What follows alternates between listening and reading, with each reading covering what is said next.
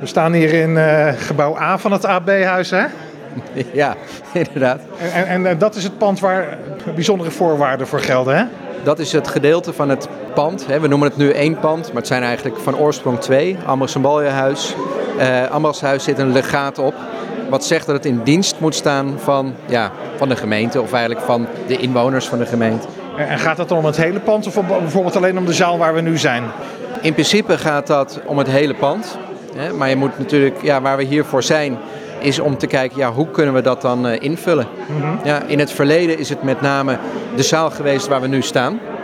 daar hebben we ook de, nou ja, de huidige huurder over gehoord, daar hebben we ook andere mensen over gehoord.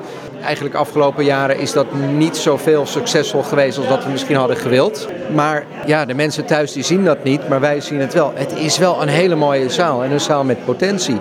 Dus ik geloof echt dat we hier iets moois kunnen doen. Nou, zijn jullie als gemeente aan het werken aan een uh, toekomstvisie hè, voor het gebouw?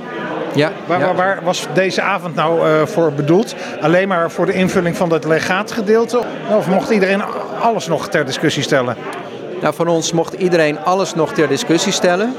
Aan de ene kant, dus daar hebben we wel geprobeerd ook om ruimte eigenlijk voor te geven. Aan de andere kant hebben we wel gezegd, ja, we hebben gewoon een huidige huurder. Hebben we erin, dus een horecahuurder. Met een lopend contract? Met een lopend uh, contract. Uh, hij heeft een plan dat er ligt. En dat is een plan om hierboven ook een boutiquehotel van te maken. En daarnaast inderdaad deze zaal nog steeds ter beschikking te stellen aan, nou ik noem het maar eventjes, de gemeenschap. Uh, dus we hebben ook gezegd, nou dit is het plan dat er ligt. Uh, hoe vindt u dat? En heeft u daar ook nog op of aanmerkingen op? Heeft u er als uh, college op of aanmerkingen op? Of vindt u het plan van de huurder eigenlijk wel oké? Okay? We gaan aan de slag met die toekomstvisie. Uiteraard heb ik zelf mijn eigen ideeën. Maar ik vind dat op dit moment vind ik het minder belangrijk. Ik vind dat we nu een goede toekomstvisie neer moeten leggen. Waarmee we ook echt ja, recht doen. En aan de bestaande huurder. En aan de inwoners van het, uh, van het dorp. En gewoon ons centrum. En want het, het centrum mist al jaren een goede invulling van dit pand. Hoe gaat het nu verder na vanavond? Na vanavond gaan wij uh, proberen om chocola te maken van, uh, van de input die we nu hebben gehad, maar ook de input die al eerder is, uh, is binnengehaald.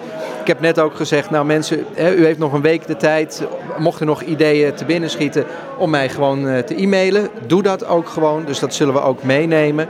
En de planning is dat we richting het einde van het jaar, dus richting de raad gaan met het plan. Dus eerst een commissievergadering en dan uiteindelijk in, in de raad. En dan begint het eigenlijk pas, hè, als dat goedgekeurd wordt. Dan begint het pas, want dan weten we wel, welke kant we, we op willen. En dan zullen we natuurlijk ook gaan uh, beginnen met, uh, ja, met het opknappen van het pand, met verduurzamen. En dat is natuurlijk ook nog een hele klus. En een uh, flinke bak geld. Nou, dat opknappen van het pand weten we dat dat een miljoen gaat kosten. Wel uitgesmeerd over 20 jaar.